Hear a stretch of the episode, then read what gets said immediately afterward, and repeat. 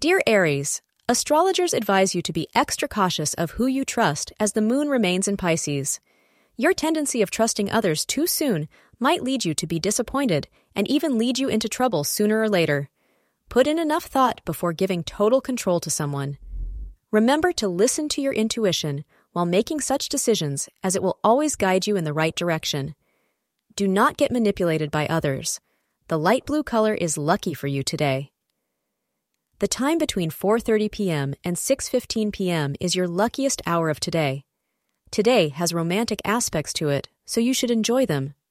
Disputes will melt away in favor of a beneficial state of mutual appreciation as long as you keep pride from creeping in and spoiling your relationship.